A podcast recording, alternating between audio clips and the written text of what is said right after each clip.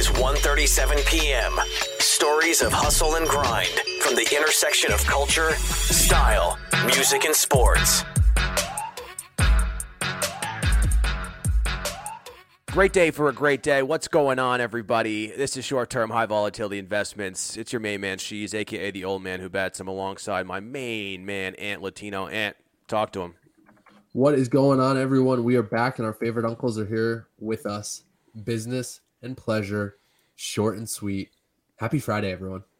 Yeah, baby. B and P, your two favorite uncles. We bring the eggnog. We wear the sweaters. It's not holiday season yet, but we're going to be giving out the gifts, and those are the gifts of winners. So excited to talk about a lot of things today. But let's kick it off here, Ant. We got a pretty electric week of headlines. Of course, my Knicks lost. That's all we need to say about that. On to the next one. Trae Young, a baller. That's all we need to say about that. On to the next one. The Barbers in Atlanta I think should be personally offended by Trae Young's haircut. That's all we'll say about that one. And what let's about talk Clint about Capela? Mayweather and, and Paul for a second. Hey, Clint, Clint, he, he has got a good haircut. He, good haircut. Little little color floating around somewhere up here. You know.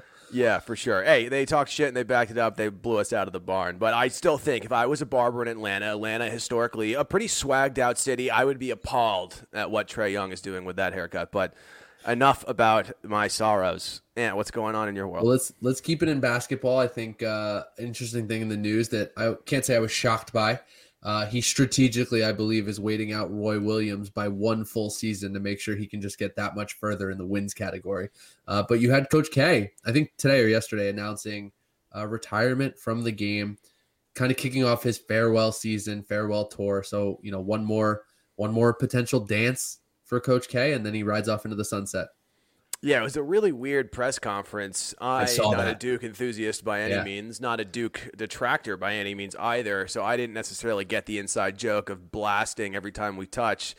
But that was that was cringe, man. That was that was tough to watch. There was like a couple fans kind of bringing the heat. Everybody else was like, "Should we be bringing the heat?" yeah, not truly a, a group clap, but uh, oof. I mean, if that is anything uh, a foreboding of maybe how that's Duke's gonna be- going to go, it's going to be a Yeah. nightmare. Yeah, or is that the uh, is that the theme song of the farewell tour? Do we get more of that? I mean, can we get Yeah. enough?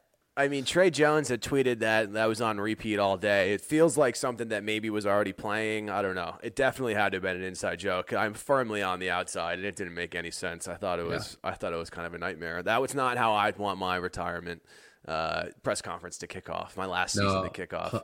Hundred percent. But I think it's going to be interesting watching Duke going forward because, you know, he was the motivator, right? Like the the the brand itself, the college, the Mhm. school, the opportunity still means something. But is it enough without Coach? You know, with, without Coach K there and that figurehead? I think you're going to see that with this with a lot of programs. UNC being one of them now with uh, with Roy moving on. Uh, eventually, Jim Boeheim, if he ever leaves uh, Syracuse. So, you know, a few programs around the nation, which are really going to be interesting to watch. Some of the blue bloods. Yep, hundred percent. And so many of the other coaches, young guns coming up and winning. Is this the death of Duke? Perhaps. Could be hot take. Will we look back and call this? Yes, episode 15. We'll mark that right at the 932 range, and we will quote this uh, as soon as we can. Anyway, let's keep it moving. We got a, a pretty electric set of headlines this week. Uh, Logan Paul, Money Mayweather, no judges, but knockouts allowed. How do we feel about that? This tells me squarely that I do not want to bet on this fight, and I do not want to order this fight because I don't know what this fight is.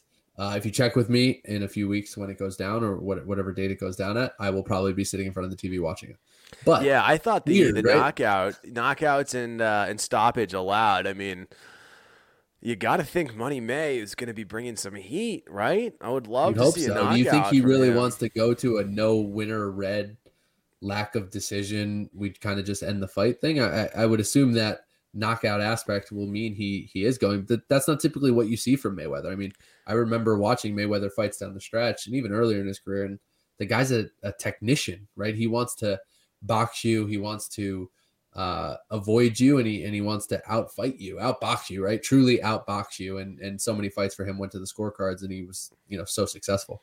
Yeah, he plays chess, man, and not checkers. He's he's un- Yeah. untouchable, literally. Um, but I don't know. Like to your point, you know, just a weird dynamic. Usually, it would be judges with no no knockouts, no knockdowns, whatever it might be. So to flip the script there, I love the uncertainty. Will I buy it? Probably. I probably will. Probably get sucked in. That's what they want. people. Exactly. Exactly. A These master marketer if nothing huge else. Numbers. Huge numbers. Yeah, absolutely. And keeping it in the Paul world here, we got Jake Paul now fighting Tyron Woodley. Woodley's got a, an absolute haymaker as well. You love to see him like starting to get to legit fighters, right? This guy, I mean, maybe it's slightly past his prime. I know he's lost a couple of UFC fights recently, but it feels like this is the most legit one yet. Any thoughts there? More of a traditional puncher, right? Than I think some of the other UFC guys and uh, you know other other athletes he's gone up against. So I tend to agree with you. I think you know it'll be an interesting test. Uh, that's not really where Woodley comes at things, but you'd hope he, he gives him a little bit more of a fight and maybe finally ends starts ending some of this madness. Yeah, for sure. And it would be interesting to see if both the Paul brothers get knocked out. Is that the end of the hype train? I mean, they would have made Right. like two hundred million dollars combined, so they probably don't care. But uh, does that put boxing back down to where it was, and UFC just keeps being the thing? I think probably. But Yeah, I think I. Triller did make one other big move with all this. Is is and I don't know when it kicks in. I don't even know the official details, so I probably shouldn't even be talking out loud about it. But they did go and sign a a pretty legit uh, boxing announcer. So I Is this saw that happen. Yeah, okay, interesting. And I, Yeah. you know, it got a lot of flack on the last time, but I loved all the live music, and it was kind of like a multimedia event. Uh, I thought it was fun, but then again, who knows? It was a weird fight, weird day. Snoop Dogg was up there. Snoop Dogg was hilarious. yeah. Jim Lampley, Jim Jim Okay. Lampley, Jim Lampley, famed famed boxing broadcaster, is moving on from HBO and making some moves. So All hey, right, that'll be exciting. you know, Triller Fight Club, maybe uh, stepping up a notch to legitimacy. We'll see.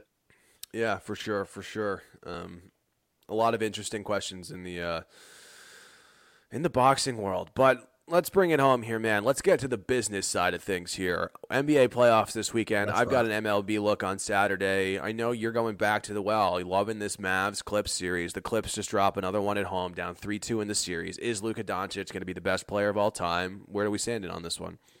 It's so interesting, and I mean this this is almost going to look like a mirror image to to Game Three.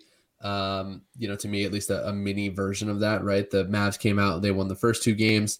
Clippers game three in Dallas got the W. Won game four in Dallas, so uh, four straight uh, road playoff wins to to start this series, and then you got the fifth one uh, the other night with the Mavs winning uh, game five to take a 3 2 series lead. So this one surprised me, you know, with that game five performance. I thought Luka was going to be a little bit more banged up. Um, he didn't show any signs of that neck, nerve, shoulder, or whatever was bothering him injury. Um, and he got the job done. Right. So now what we're looking at is the uh, first time since 1995 that um, you know we've had five straight road victories to to start a series. So 1995, it's only happened three times in, in NBA playoff history, and 95 is the last time. So the early lines look like for Friday night, we're seeing Clippers minus two. That's actually where that game three line opened. Um, minus two closed at either two and a half or three, depending on where you got it. Um, and I just think it's it's do or die. I don't think this series is over. I think it's going to go the full seven. You might get seven straight road victories because I don't know if they can stop Luka in back to back games. Um, but I do like the Clippers here. Um, I, you know, just think it's it's Paul George and Kawhi time. Some interesting trends in Game Five, just you know, from the eye test, from looking at the box scores. I, I did watch most of it. Um, a lot of runs in, in this one, and I think you saw that early. The Clippers got up ten or eleven in the Mhm. uh, in the first half. Luka went out early in the second, and the the Clippers cut that all the way down. Then Yeah. Mavs were actually up 16 points early in that fourth quarter, and the Clippers cut it down to four. Mavs jump back up by 10 points. Clippers rattle off nine straight points to cut it to 101 to 100.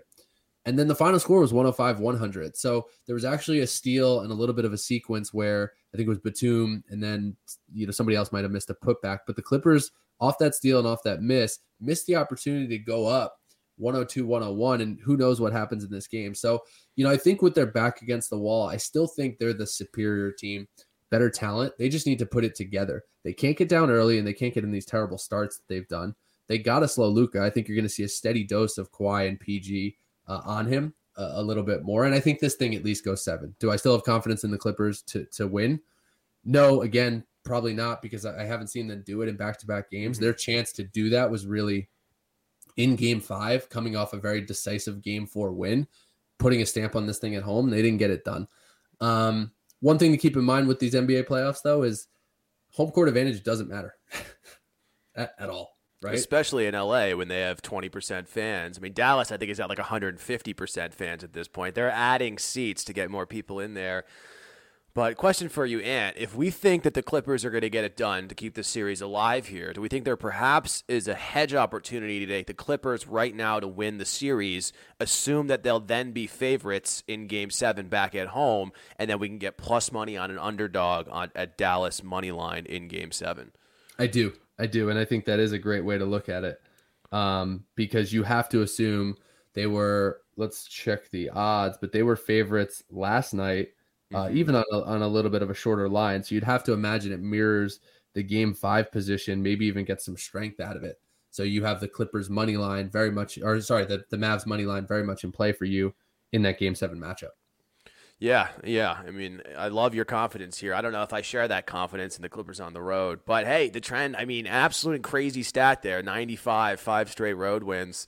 Uh, I didn't know that until literally right now. So that's, that's yeah, and another fun. thing, you know, just in reading up on this series and and the playoffs in general, and this was from a few days ago, but through the first 32 games of the playoffs, so that meant you had the home team, or you had both squads in a given series playing, um, you know, both their two home games and their two road games. So everybody here was factored in, right? Mhm. Uh, 32 playoff games, 16 and 16 for the home team, split 50% right down the middle. That's the lowest in the playoff era, which I think is 84, 85 in the NBA.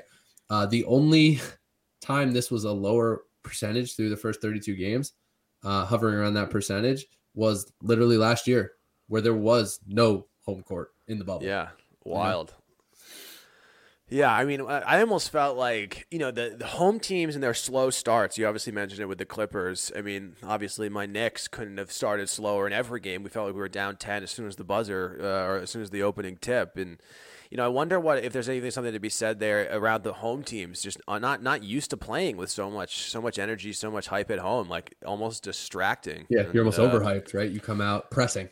Yeah, a little tight. Yeah, trying to force shots. I mean, I know the Knicks were getting into their you know short uh, or long long range twos early and often without actually making them you know defend there. It was just like the quick open shot, and we bricked literally every single one, forty in a row, I think at one point. But but hey, man, that's good stuff. I love the I, I like the clips. I mean, minus two, great analysis there. They're the away team. Why not? Why not? We'll see. We'll see what happens. But but the series future bet is a good way to, to play it too. You might be able to play both sides and, and get a little bit of value. If I didn't have a, a Clippers ticket already floating around, you know, I might think differently. But we'll leave Yeah, that. for we'll sure. leave that in what, the book. what do we think? How many points does Kawhi need to win this game? I think what Kawhi needs is to step up and be the claw on defense. Okay. Does he Screw match up with uh, with Luka here? He does. I think what was interesting last night, and there's just so many picks and hunting and switches, and Luka knows how to get to his spot and and and, and find some some moves. So you, you know you just got to try to slow him, fight over some of the pick and rolls. But you do you have seen him covering Luka uh, more often, and I think you're going to see more of that tomorrow. Yeah, I mean, I love the do or die. I would love for a game seven. What's more fun than game seven, especially with this much talent on there? Yeah. But you know, especially in the first half last night, it was like you know the Luka, the double teams, the picks, the rolls didn't matter. He was then just splashing threes in your face, and it's like if he's gonna hit that, you know, as Trae Young did to me all series, no matter how hard we defended him, splash, forget about it. You know, that's just that's that. Yeah. All right. Well, I So let's we'll switch see. gears to the uh, old America's pastime.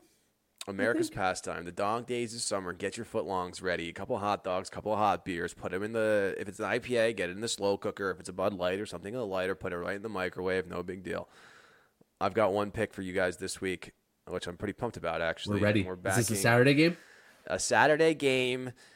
Alex Cobb, at one point great, at one point terrible, back to his greatness. Perhaps he's having a career year here versus Yusei Kikuchi. I think that's how you pronounce his last name, Yeah, right? look, I'll, I'll be honest. When you dropped this one into the notes and gave me a little preview that this was what was coming, I, I stared at it for a little while and I was like, Seattle Angels, that doesn't scream under in in in a pitching matchup and a hitting matchup to me. But hey, a lot of good things. I think you know we'll we'll all interject throughout. Um, but but I'm excited to hear the breakdown. Yeah, of course. And, um, you know, obviously we don't have a line yet, right? We record this on Thursday. This game's not till Saturday. I'm looking at under, hopefully four and a half. I think it might even be a little bit lower, but we'll see because neither of these teams are exactly raking on offense. Uh, both these pitchers have been pitching pretty well, but under four and a half is, is where my target's at. Um, and usually, you know, we, we break down matchup data, but both of these guys have very, very small sample sizes in the matchup data. It was both under 20 at bats. So I've, I've thrown that out entirely, looking specifically now just at, at season data um, and looking a lot at, at how things have changed over the last couple years for both of these pitchers. Of course, Kikuchi's only been in the MLB for two years, but Cobb's been in there for, for, for what, pushing 10 at this point. Uh, but anyway, let's start with Yusei here. Um, you know, I think he, he's what's really interesting to me is he's really finding his groove. He's finally posting an ERA that matched his 2020 expected FIP. You know, we look at 2019, first year in the league, making the transition to American ball, 5.46 ERA with a 5.18 expected FIP mediocre. You know, he was supposed to be this great pitcher. He was already getting written off as a bit of a bust. He comes back in 2020 and doesn't do too much better if you're only looking at ERA. His ERA actually uh, decreased a touch, but 5.17. So you look at his 2019 expected FIP. He's now pitching towards that as his ERA in 2020, but his expected FIP in 2020 drops significantly to 3.78. And that's exactly where we want him to be. Fast forward to 2019, 20, uh, 2021 here, he's got a 3. 3.88 ERA with a 3.52 expected FIP. So he's consistently getting better. He's finally pitching towards what the peripherals were implying. And then, of course, the question is what changed? And the answer is a lot. His fastball usage is down from 49% in 2019 to 31.9% here in 2020, which is a, a dra- one of the biggest decreases I think I've ever really seen there at 18%. His slider usage also down 8% in the last two years. His cutter is now a pitch that he throws 39% of the time, a pitch that he didn't throw at all in 2019. He did throw it last year at 39.9% as well. So just about the same. So it's great to see him decrease his pitch, add a new pitch, and then kind of just catch up to what the peripherals are. Uh, he's also throwing his split finger up uh, two two percent year over year, so nothing too crazy there. But his velocity also has increased by three three miles per hour, 20, uh, 92 uh, in 2019, 95 in 2021. So different uh, selection of pitches, more velocity, and now his numbers are are fantastic. And you know, I think what what to, to kind of clarify or, or, at least quantify if those numbers are a fluke. You look at some of his other things. I was looking specifically at his home run to fly ball rate as well as his home run per nine rate. Those are exactly in line with with his other stats. So it's not like there's these crazy outliers when you look at some of his more basic stats. Uh, so it seems like he's just just throwing the ball uh, a little bit better and you know, I think his he's also seen um, you know with that increased velocity, with more of a diversified pitching, his his uh, his K per nine rate has increased by almost three, six point four six in 2019 to eight point seven six here in 2020. Uh, which is awesome. And, uh, you know, we have a away game here for Seattle. He's been better on the road, a 3.3 ERA away versus a 4.41 ERA at home. So a lot of things here I think are, are trending up uh, towards Yusei, and um, you know, quite frankly, I- am looking to back him uh, in-, this matchup. Yeah, no, I, I think um, you know, again, when you when we first talked about it, some of the team stats jumped out at me a little bit, but the you know the Angels do have some middle of the pack uh, moves on on offense, um, but that's also with Trout in the lineup, right? And and and you know, shaded a little bit towards how they were playing earlier in the year. Mm-hmm. Um, you also never know. We obviously don't have lineups, but depending on when Ohtani pitches and when he's getting off days, he's also not in that lineup every single day. So, um, you know, I think you're spot on, and, and it's really interesting to see some of those trends with 19, 20, and 21, just how he's moving towards some of those expected averages. Um, yeah, for sure. Know. And I think you bring up a really good point about kind of where the Angels are, right? Um, you know, Yusei here does give up home runs. He's given up at least one in his last five starts. Uh, and two in one of those. But you look at the Angels here, they're 11th in home runs per game, which obviously is good. But a month ago to the day, they were fourth. So that's exactly. a, a, pretty big drop off, which is great. And you know, one thing I think that's kind of underrated here from Yusei, he's gone at least six innings in nine out of his ten starts this year. So you know, one of those things is why I prefer first five often is that we can hopefully avoid a bullpen. And Yeah. you know, Well, that's- that's also- here. You figure that could be two cycles through the lineup. Maybe you start getting into that third, but you're kind of right on the cusp of that third turn through the lineup, which is where you either see managers pulling out guys early or guys running into trouble, right? If they do get some of that that that longer leash. So um spot on with some of the first five. And you know, let's uh let's talk a little bit about the other side because again, Cobb, Cobby. I remember back to some of those Cobb. early Rays days, man, when he was a pesky pitcher with the Tampa Bay Rays. And uh the bottom really dropped out and had some dark times in some of those Baltimore years. Yeah, I mean, combo the fact of both injury and playing for the Orioles. You know, he went from a highly touted prospect to one of the worst pitchers in the league literally overnight. He had, I think, three or four seasons with the Rays, sub four ERA, and then had three or four seasons with Baltimore of an over five ERA. Like, Yeah, they were an absolute crazy, crazy transition. And honestly, looking at when I looked at his 2021, you know, obviously first season here with the Angels stats versus uh, what he was doing last year with the Orioles, like night and day. I almost had to refresh the page. I thought maybe the data wasn't loading correctly. Are we in the Matrix? Is this a glitch? I know. I mean, we probably are living in a simulation, but that's an entire different conversation. We can put an hour on the books for that one. So, you know, Alex Cobb here, he's having a career year, right? I mean, I, do I worry about the regression of Cobb of old? I don't think so, right? He's got a 3.78 ERA here with a 2.44 expected FIP. His best ever expected FIP across the what ten ish, I think nine years maybe in the in the in the uh, in the in the league. Uh, this is an ERA he hasn't touched since 2017, which is huge. But this is the stat that really blew my mind. His K per nine last year in Baltimore was 6.54. Pretty pathetic, honestly. This year, 11.61. Five more strikeouts per nine than he was averaging last year, which is insane. When you look at his his walks per nine, about the same, so nothing's changed there. Uh, and his batting average on balls in play is actually 376. League average is about 300. So even with these killer numbers, higher strikeout rates, killer ERA, and even better expected FIP, he's actually maybe getting unlucky. You know, you love to see that. So, you know, with, with huge jumps like this, uh, you got to, just like with Yusei, got to ask what has changed. And similarly, the answer is is kind of a lot. He's throwing his fastball less, it's down 8%. He's throwing his changeup more, up 8%. And, you know, I think interestingly enough, game I handicapped earlier this week of the under and with Robbie Ray and uh, Sandy Alcan- Alcantara, uh, both guys who are having fantastic years. And Robbie Ray, I think, is more interesting of a case study here because that guy's had control issues. That guy's been all over the In place for the last three yeah. years. Robbie Ray also increased his changeup by about 10% this year. Sandy's throwing his changeup 17% more this year. So when I see here Alex Cobb throwing his changeup 8% more this year, it almost seems to be a recurring trend of throw more changeups, get more strikeouts, become a better pitcher. Not sure if we have enough data to make that conclusion yet, but nonetheless, I do love that. And you know, so we look at the bats here for Seattle. Seattle's also number 26 in first Not five good. runs per game. So you got a guy with a career year going against a team that doesn't hit very well. And then you've got Yusei, who's the definition of consistency, you know, averages about two runs per game over these last six or seven starts. Four and a half here, all of a sudden, looking like we've got a little bit of space. And, and, and honestly, I, I think it's going to be a great bet. If it's even at three and a half, I think I'm going to look to take it. But Yeah, uh, I that's mean, my look- favorite bet of, of the Saturday.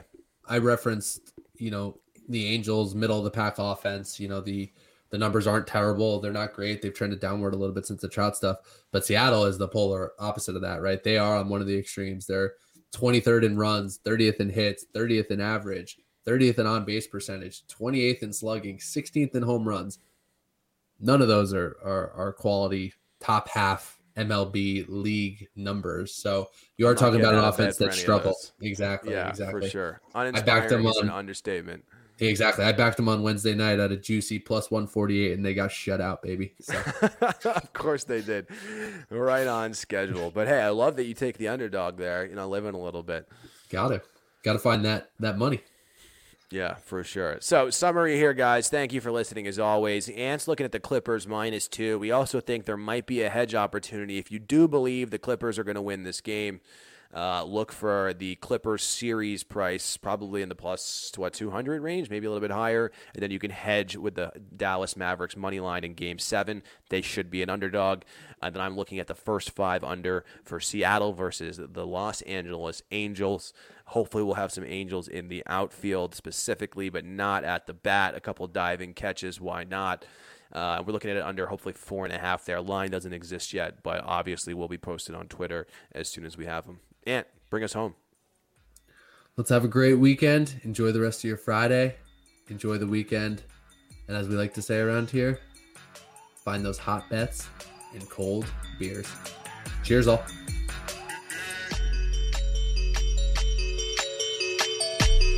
This is 1:37 p.m. Own your future. Start this minute. 1:37 p.m. is a Gallery Media Group original production.